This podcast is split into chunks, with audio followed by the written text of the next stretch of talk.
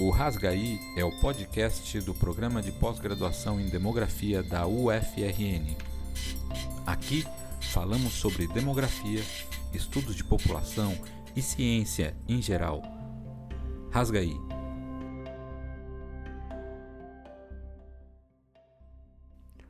Olá pessoal, chegamos ao episódio 5 dessa segunda temporada do Rasgaí.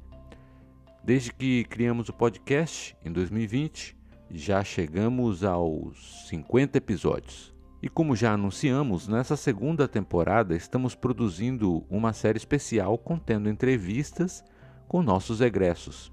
Não falamos sobre suas pesquisas propriamente, mas sobre a sua trajetória e as contribuições que tiraram na sua passagem pelo nosso programa de pós-graduação. O que o aprendizado e a formação em nível de pós-graduação impactaram na sua vida. Esses episódios são intercalados com os tradicionais de conversas sobre resultados de pesquisas. A série Egressos busca, entre outras coisas, mostrar caminhos e falar da própria caminhada.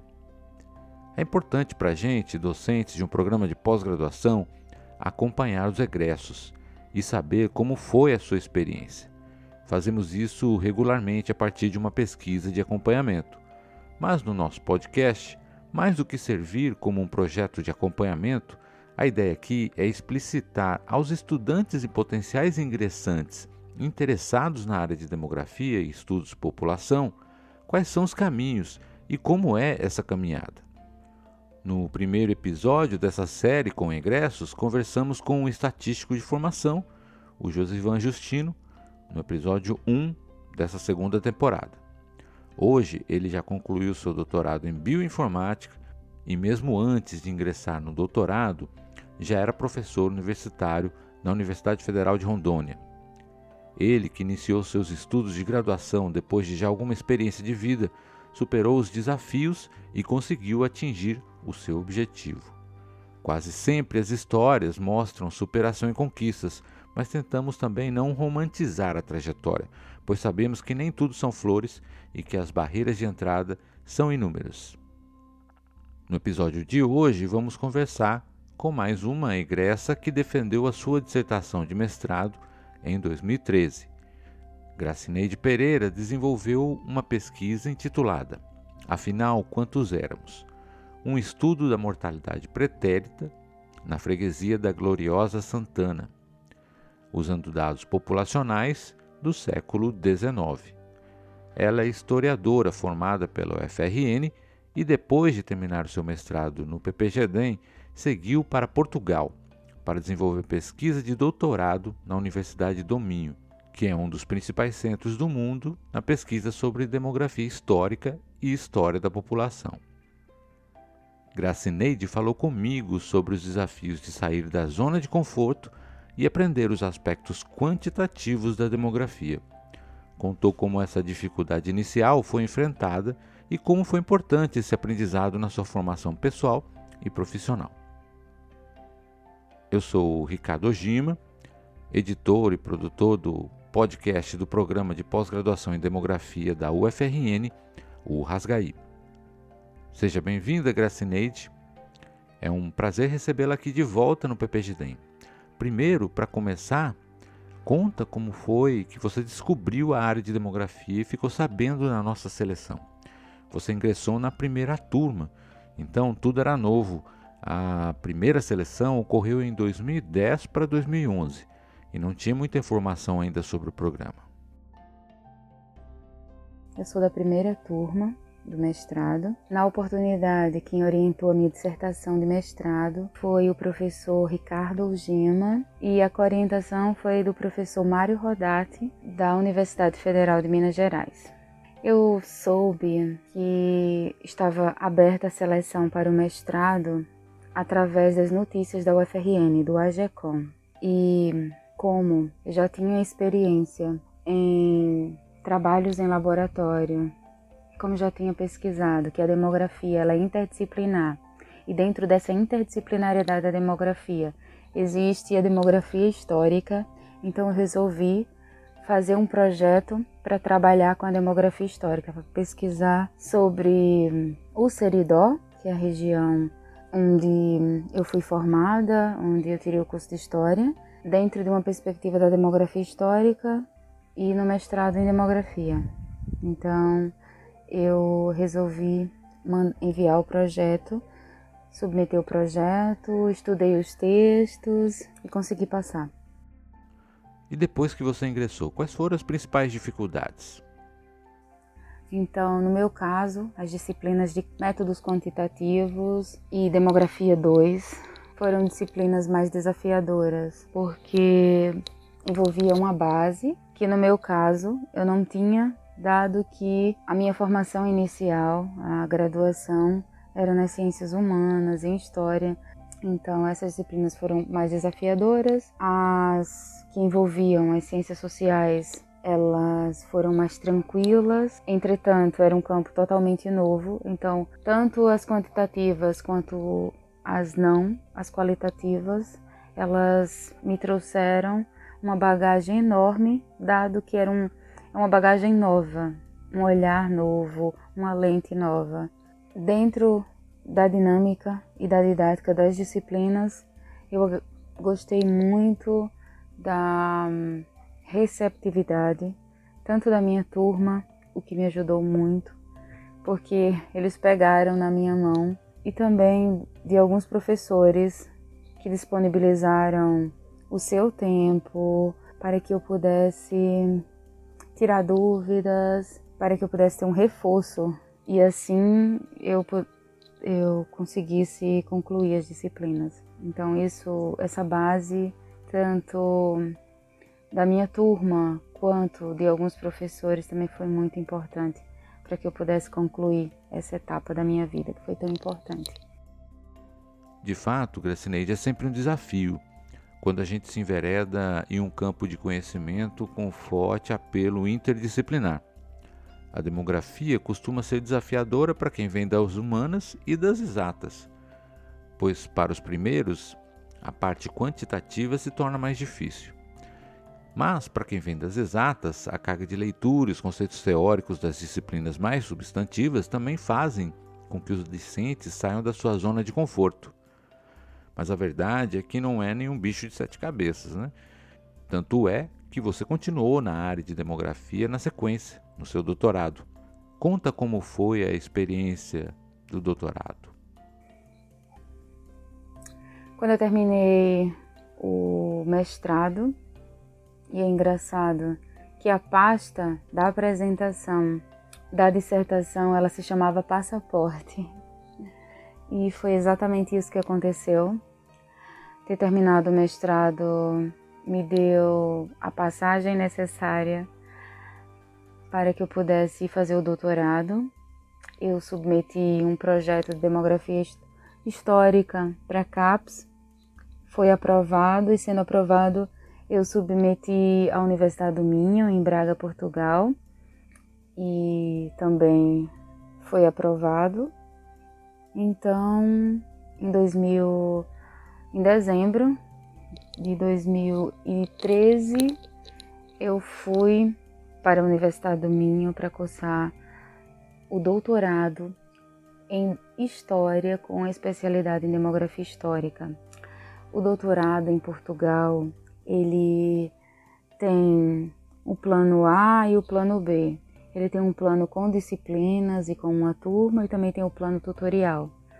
Para que tenha o plano com disciplinas é necessário um número mínimo de, de estudantes. E quando isso não acontece, geralmente é o plano tutorial. Então, no meu caso, o doutorado foi tutorial e por isso foi muito importante eu ter feito o mestrado em demografia. Eu consegui ter a base necessária para contornar os problemas, na verdade, os desafios que vieram com o doutorado. Porque quando eu fui para Portugal, para a Universidade do Minho, meu projeto era testar a metodologia de reconstituição de paróquias da Norberta Amorim o que não foi possível dada as especificidades da documentação brasileira e também por causa das nossas lacunas temporais. Um dos pressupostos da metodologia de reconstituição de paróquias é que tenhamos séries documentais completas. Não pode faltar anos, porque assim inviabiliza a aplicação da metodologia. Então, quando eu encontrei esse desafio, eu tive que ir por outros caminhos, e esses outros caminhos me levaram a aplicar todos os conhecimentos que eu adquiri durante o, o processo de, de mestrado, durante as disciplinas. Foi muito sofrido o mestrado, porque quando é algo novo, quando a gente sai totalmente da nossa zona de conforto, é um desafio muito grande. Mas esse desafio me ajudou a ter as bases necessárias para que eu pudesse contornar os desafios ainda maiores do doutorado.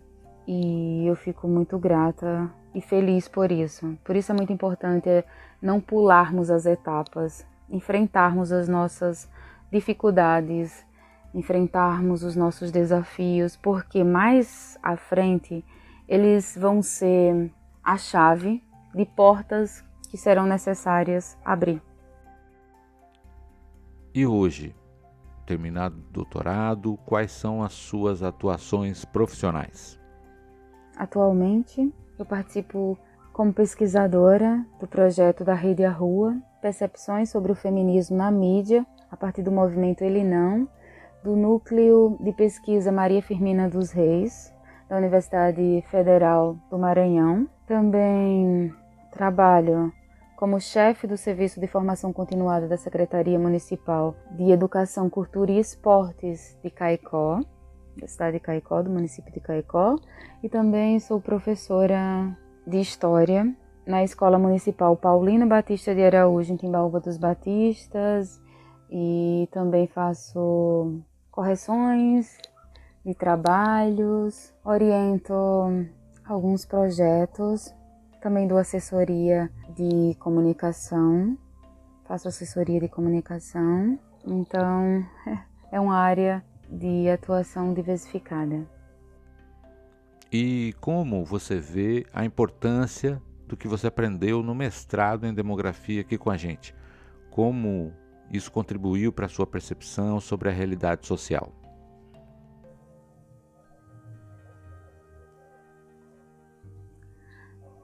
Minha passagem pelo mestrado em demografia, ela me possibilitou ter uma outra lente para olhar o mundo, uma lente mais demográfica, uma lente que leva em consideração os aspectos populacionais e uma lente muito necessária para esse momento histórico que estamos vivendo. Eu tive a oportunidade, estou tendo nesse momento histórico, que o mundo está vivenciando, assistindo, de ouvir, vamos dizer assim, todos os autores, as suas falas impressas na realidade. E também de ver algumas teorias, conceitos, problemas caírem por terra ou não se adequarem a esse momento que a gente está vivendo. Então, é como se os livros de demografia eles ficassem muito, muito atuais. Então, esse, esse olhar só foi possível porque eu fiz o mestrado em demografia. Essas questões, elas só são levantadas por mim, eu só consigo enxergar porque fiz o mestrado. E sou muito grata por esse esse modo de ver a vida por um outro ângulo, por mais um ângulo, o que me torna ainda mais observadora, crítica da minha realidade, das informações que me chegam, dos processos históricos que estamos vivendo. Então, ter feito mestrado em demografia foi muito importante nesse sentido, nesse sentido de me dar uma lente crítica para olhar a sociedade e formar as minhas próprias opiniões e a ver as estruturas populacionais não como algo distante, mas como algo necessário. Agora, né, enquanto estamos vivendo a pandemia, ah, nesse momento também de guerra, de me fazer perguntas que em outro momento, antes de ter ingressado no mestrado, eu não me fazia. Qual vai ser o impacto na estrutura etária da população no final dessa pandemia ou na guerra? Qual foi o impacto desse, dessa crise de mortalidade? O que podemos fazer nesse momento? Escrever o que estamos, estamos presenciando. Então, está tudo muito presente. Tinha um autor que ele falava que, é, que o que para a história é passado, para a demografia é presente. Então, eu acho que é muito pertinente nesse momento que a gente está vivendo. E muito pertinente para tudo que eu vivi com a demografia. Muito legal, Gracineide. Acho que essa perspectiva demográfica ajuda mesmo a perceber o mundo de uma forma diferente. Obrigado pelo seu depoimento, porque nos deixa muito satisfeitos em saber as repercussões daquilo que desenvolvemos e o impacto que isso tem na trajetória pessoal e profissional dos discentes que passam por aqui. Acho que essa série especial com depoimentos de egressos é um momento importante para essa reflexão, sobretudo para nós que acabamos de completar nossa primeira década de existência enquanto programa de pós-graduação, buscando a consolidação na área. Eu aproveito para agradecer a oportunidade de falar sobre a minha trajetória e agradeço a todos os professores, todo o corpo docente do PPGDEM e que foram tão importantes na minha formação.